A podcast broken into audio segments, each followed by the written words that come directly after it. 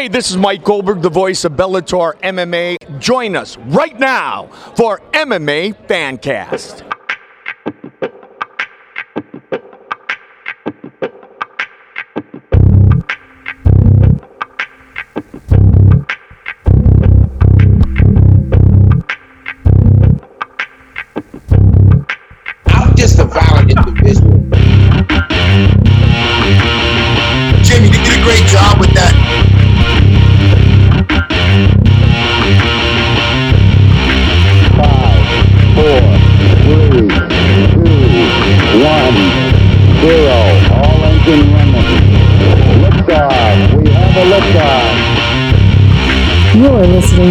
MMA Fancast. Here are your hosts, Jim Mooney and Luke Payson. Welcome back. Welcome back. As you just heard, we are MMA Fancast. My name is Jim Mooney. My podcast partner is Luke Payson. And we are continuing our series of Red vs. Blue, where we cover uh, Dana White Contender Series. This episode, we're going to uh, talk to the main event. Um, I believe it's the blue corner. Uh, his name is Stephen Regman. Stephen fights out of New Jersey and out of uh, Killer Bee Gym. We got a lot of questions for him, some interesting background that, that Luke and I have already picked up on Stephen. And we're going to go ahead and get right to the questions and give you all the lowdown on Stephen. Stephen, how you doing today? I'm doing pretty well. I actually right. just got back from a, a bike ride, so I'm uh, just eating and trying to relax and cool off a little bit. So is that a, a mountain bike? No, it was actually it was a, a race bike, pretty much Oh, a okay. track bike, but it was the roads by me are pretty smooth, so I can take it out on the road. Oh, cool. All right, so we've got you listed at nine and three overall. This uh, this fight that you have coming up, um, which is week four, fighting at middleweight, 185 pounds. You're ranked number seven in U.S. Northeast and number four in New Jersey. Now, there's a couple little side notes to those rankings, and I'm going to let Luke get into that. But Luke, you know what? Why don't you go ahead and just go with that question? Yeah, let me ask you about your weight and something else that comes up. Your last fight was September 14th of 2018, um, and you won by knockout. In fact, all four of your last fights, you're on a four-fight win streak, are all TKO and knockout wins, uh, which is great. But you fought at middleweight, but you weighed in at 179. So what was going on in September that you took a middleweight fight where you won by knockout? Congratulations, but that you weighed in at 179. So that fight against uh, Will Santiago was originally supposed to be at, at welterweight, 170. I actually got down, yeah, I actually got down to uh, Atlantic City at, uh, like, I think it was 177. And I went in to start cutting weight in the sauna to hit the 170, and my opponent uh, was in there. He actually told me that he wasn't, I guess he's been in the sauna for maybe an hour, and he wasn't breaking a sweat, and he was 181. So then I just kept cutting weight. Um, I got down to like 173, 174. I was, you know, my, and then my manager called me back and basically said to stop cutting weight, that we're going to cut it at, we're going to fight at a catch weight. So then that's Oh. when, that's when the whole thing got switched around. So I actually had to eat and drink so that we're both in the same uh, weight limit. I think the catch weight ended up being 182. So I ended up just eating and then I was 179 when I ended up weighing in again. Gotcha, gotcha. Okay. So, but I did check because of the because of how light you were. I did check that to, at least for what's online, the Dana White fight um, here in a couple weeks is at 185. Correct. Yes, it is. So, so have you bulked up? Are are you comfortable fighting at 185? Um, Yeah, I'm kind of what comfortable led fighting. you? I'm comfortable fighting at 185. I walk around at about 200 pounds, so I'm Oh, I'm okay. definitely comfortable. Yeah, I'm not. I'm definitely comfortable fighting at uh at 185. Obviously, 170 would be ideal, but for this fight, they needed somebody for 185. So I said, why not? Well, and let's jump into that a little bit. Um, we're we're doing this series where we interview people, blue versus red corner on the on the contender series, and we're always curious. Um, it sounds like you were approached by the contender series UFC people, and that they kind of had uh, a mind that they, they had already decided that you need to fight at 185. What was that conversation like as far as getting onto the contender series? Well, my uh my management, I believe it was the Philly UFC card, the previous Philly UFC card, and my uh, management was trying to get me, uh, which was Sucker Punch. Um, Yeah. They were trying to get me on the contender, so I was at the fight. I wanted to get on 170. But uh, I believe the matchmaker said that if I wanted to get on, they needed somebody to fight uh, Antonio Arroyo, who was on the Brazil Contender Series. He won, but by decision, they didn't sign him. So they said we need somebody to fight at 185 against him. So if he wants to get on, he can get on, but he has to fight at 185. And then Gotcha. my managers asked me, and I jumped right on. That's also great behind the scenes as far as you being eager, eager to take this fight. Now, another question I have: You last fought September. There was a canceled fight on your list in January. What's kept you out since September? There were multiple canceled fights actually. Oh, okay. There were about uh yeah, there were actually between just rumored fights and fights that were actually scheduled. There were probably about five or six of them that I was supposed to do, and then they got canceled because the guy either um couldn't make weight or the guy like or the guy got injured. For instance, I was supposed to fight uh, Eric um Spicely um Right. on CES at 170. Um, then I hear three weeks before the fight, his manager called my manager and said that Spicy wouldn't be able to make weight, which was strange because it's three weeks away from the fight. So then they Right. wanted to go up and fight at 185, and I said, "Listen, I'll fight him at 170, but I'm not fighting him at 185." Um, so then that fight kind of got scratched. He ended up fighting somebody else at 185, and then I think he fought a couple more times, and now he's back in the UFC. Yeah, that makes sense. There's always something going on, and I think people that listen to our show don't necessarily know that at the regional level, even if you're high ranked like you are, at the regional level, getting fights, particularly the higher ranked you are, uh, we've heard that several times. Getting fights gets harder. Fights that drop out or fall through get harder, and that's one of the reasons why, besides it being the UFC, is the UFC has power to like make people get fights. So that's exciting.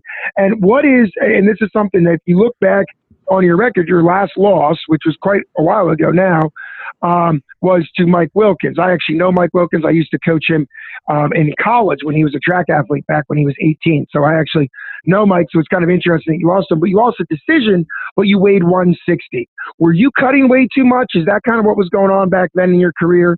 No, that fight was actually at a catchweight. I was supposed uh, that was another fight. I was scheduled to fight. I forgot who I was originally scheduled to fight, but before Mike Wilkins, I went through four or five other opponents before oh, Wow. that Mike Wilkins came in, and that was probably like a week and a half before the actual event. So then they asked us to fight at a catchweight. Oh, And then that when I fight for him at a catch weight, But at the same time, I was in the process of switching camps from my old Oh. team to my new team, and I was just not in the right. I shouldn't have taken a fight, but I hate pulling out of fights. And that Right. whole, I didn't get hurt. I just literally didn't do anything that whole fight. yeah. Yeah, So you didn't get beat up. Yeah, I get you. no, not at all. Uh, not at all. Go ahead, Jim. Jump on. Jump on. Yeah, I I wanted to stay right there with uh, with the catch weights and not necessarily a weight issue, but you, you said your uh, normal walk around is like around 200. Ideally, you'd like to fight at welterweight, but I noticed that uh, majority of your fights were either at 155 or a catch weight near that, which seemed to be like a large portion of your fights early on. And you know the the two recent ones were catch weight or middleweight at 185 that's you know jumping a, a whole weight class up skipping welterweight like luke mentioned was there a reason why you jumped up and i, I know you mentioned 170 would be ideal but going from 155 to 185 is pretty significant Well, I I'm a a lot of people told me I was a big 155er. I never even when I hit 155 and when I fought down that low, I was never like delirious or anything. And when I was fighting at 155, I was walking around around like 180. Um, so I wasn't walking around that heavy. But I ended up moving up from 155 because I couldn't get any more fight. I was having a hard time getting fights at 55, so I moved up to 70. Then at 70, I was trying to get. I think I had two fights at 70, and then it was just a long time, before just a lot of people kept back on the fights. So then I moved up and I took some fights heavier. brings me into a question I wanted to ask you, which is about your camp.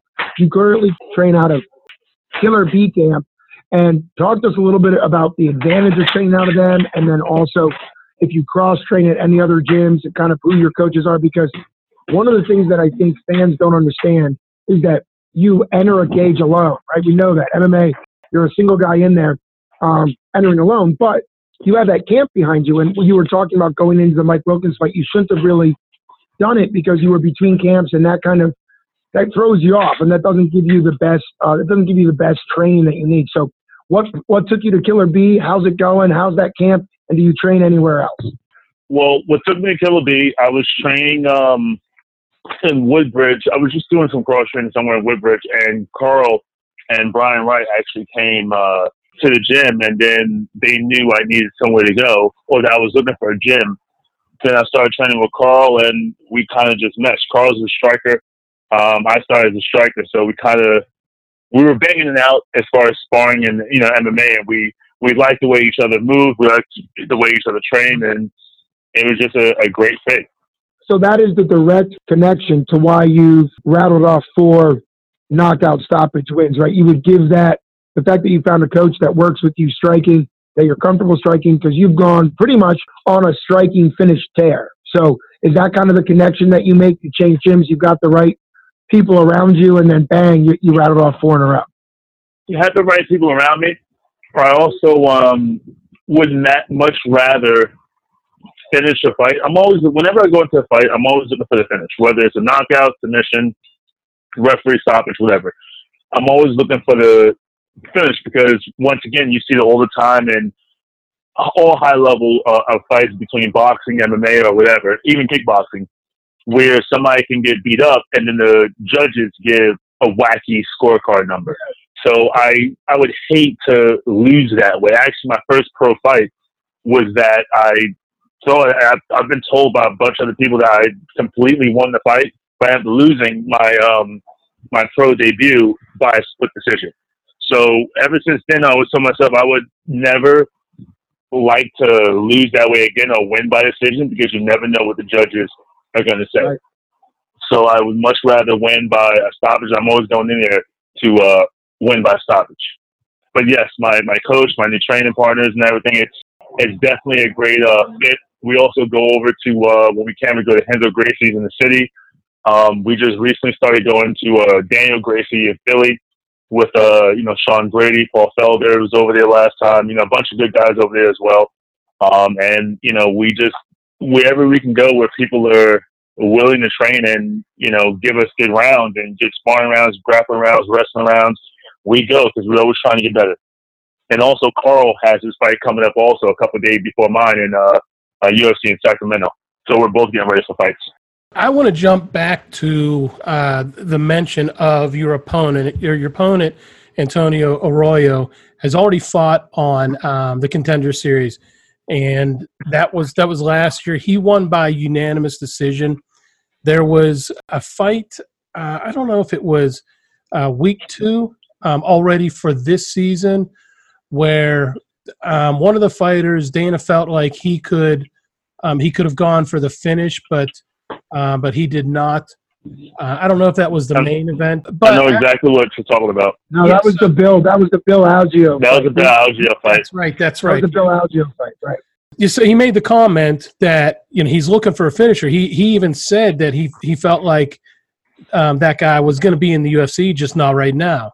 So your opponent, he had the chance to fight before Dana. He won by unanimous decision, and having heard you know what Dana said, um, commenting on that fight, and then knowing that Dana likes finishers, does this give you any insight into your opponent at all? Do you see this as an advantage either towards you or him, with him have al- already uh, fought uh, before Dana in the UFC in the Contender Series last last season? I think he has the advantage to the point that he's already um, been on the contender series.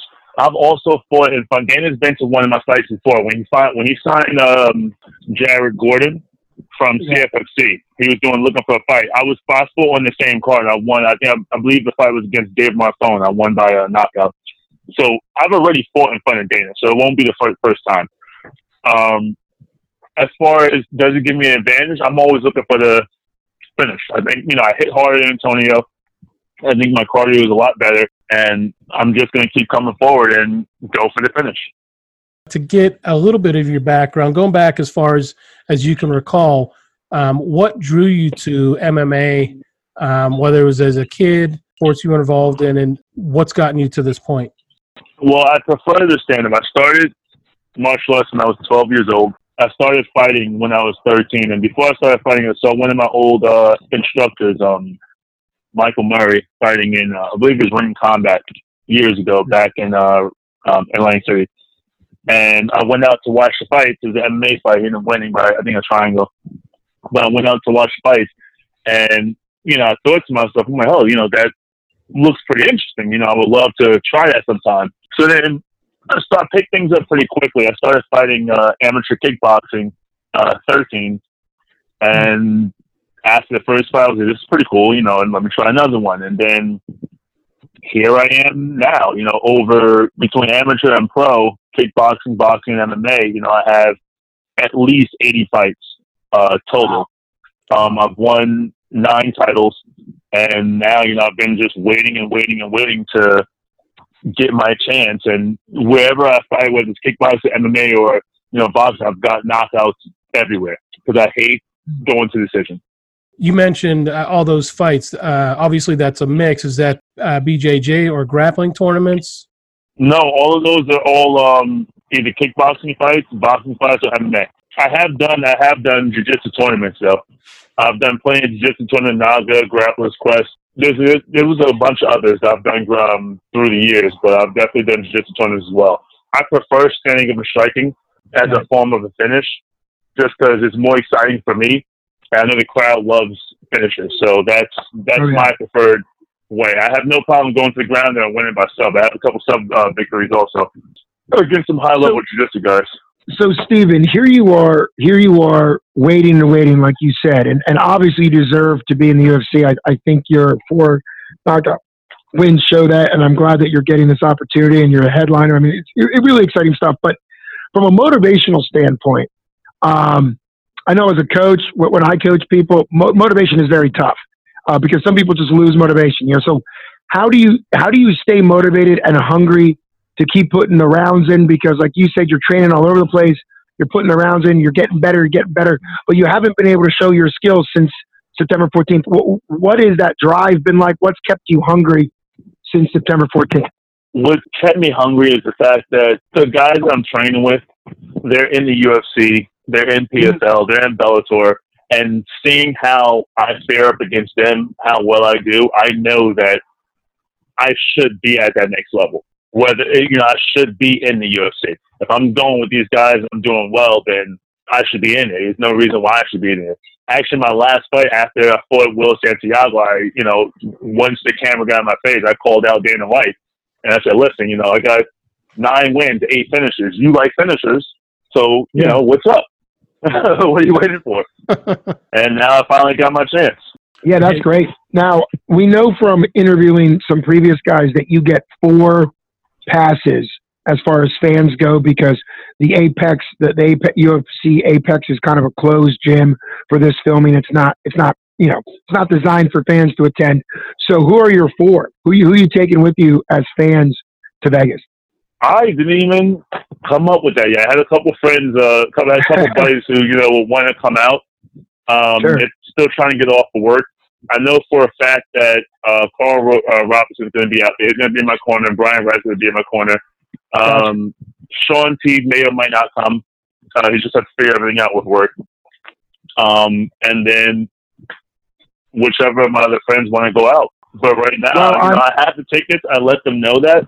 I'm just Yeah. right now focused on going in there and uh, knocking out Antonio.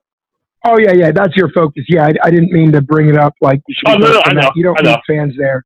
Yeah, no, and that, that, and actually, as a fighter, you pointed out what's more important. And I know having fans there. We talk about how Donald Cowboy Cerrone loves his grandma and having her in the crowd, but real and now his son Danger. But realistically, your corners matter. And so Yeah. let's talk a little bit about that. What what type of advice or what type of comfortability do you have with those two guys you mentioned in the corner? Because MMA, and this is what I always say about MMA, MMA, there's many ways to win, but there's also many ways to lose. You know, there's so many Mhm. things we've seen plenty of MMA fights where a person is, is doing great and then they get caught by something because it's just so dynamic in boxing. And obviously, you've had tons of boxing experience. There's a lot that can happen in boxing, but there's only two weapons. So no matter what happens, there's only two weapons. Whereas in MMA, there's almost limitless weapons. So what's it like having the experience of these guys, and what's a situation where you can really depend on them? And maybe is there an example in one of your last four fights where you really felt like like having them in the corner mattered to you? It, it is a good feeling having these guys in the corner. Um, actually, my last fight when I fought uh, Will Santiago, he ended up catching me at one point with like a hook. I think that was the only shot that he really caught, but he hit me in the eye, which was a legal shot. It was actually a punch, but he must have hit like a nerve or something, and my eyelid kind of just like dropped, and I just really couldn't lift up my eyelid. So I'm pretty sure he hit a mm. nerve. So when that happened, I didn't know what happened. I just thought my eye started to blow up.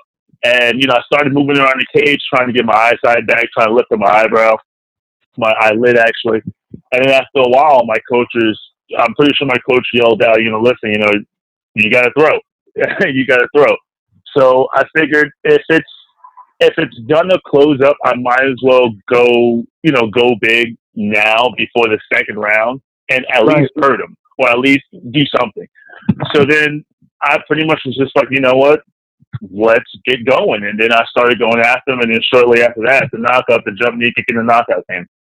That's a great example of not only the, the corner and the value of having a, a corner that you trust that you can hear, but also um, realizing that in MMA, and, and this happens, you know, in any combat, but MMA, there's no timeouts and there's no injury. You know, like in football, you get injured, you you come over to the side. They have a team of doctors to get you better, and if you can't go back in, you still get paid millions, and you and you play another day.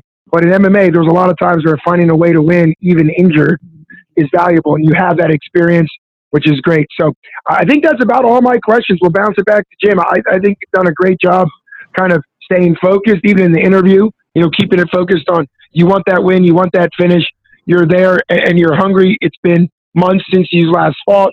And I, I, I guess my last comment won't be a question, just be a comment that it is so important to have that confidence that comes from training. We, we were interviewing another guy, and he was talking about how sometimes uh, fighters in the gym they get overconfident, you know, because they think, "Oh, I'm the best, I'm the best," but then when they fight, it doesn't it doesn't come out that way, you know. And they're kind of like gym heroes. They're people that look great in the gym, but they don't put it together. And obviously, you're the other way. You're you're you're in the gym. You're in there all the time. You're looking great against these UFC guys you train against, but you just want to get out there and get your opportunity. And I do think that that's the weird thing about regional MMA. There's so many guys that are already at that next level and they just haven't been given their opportunity. So I think it's been an honor to interview you and I can't wait to have you on after the after the fight. We'd love to get you back on to talk about your experience out there and whatever happens in the fight. Thank you very much. I'm looking forward to it.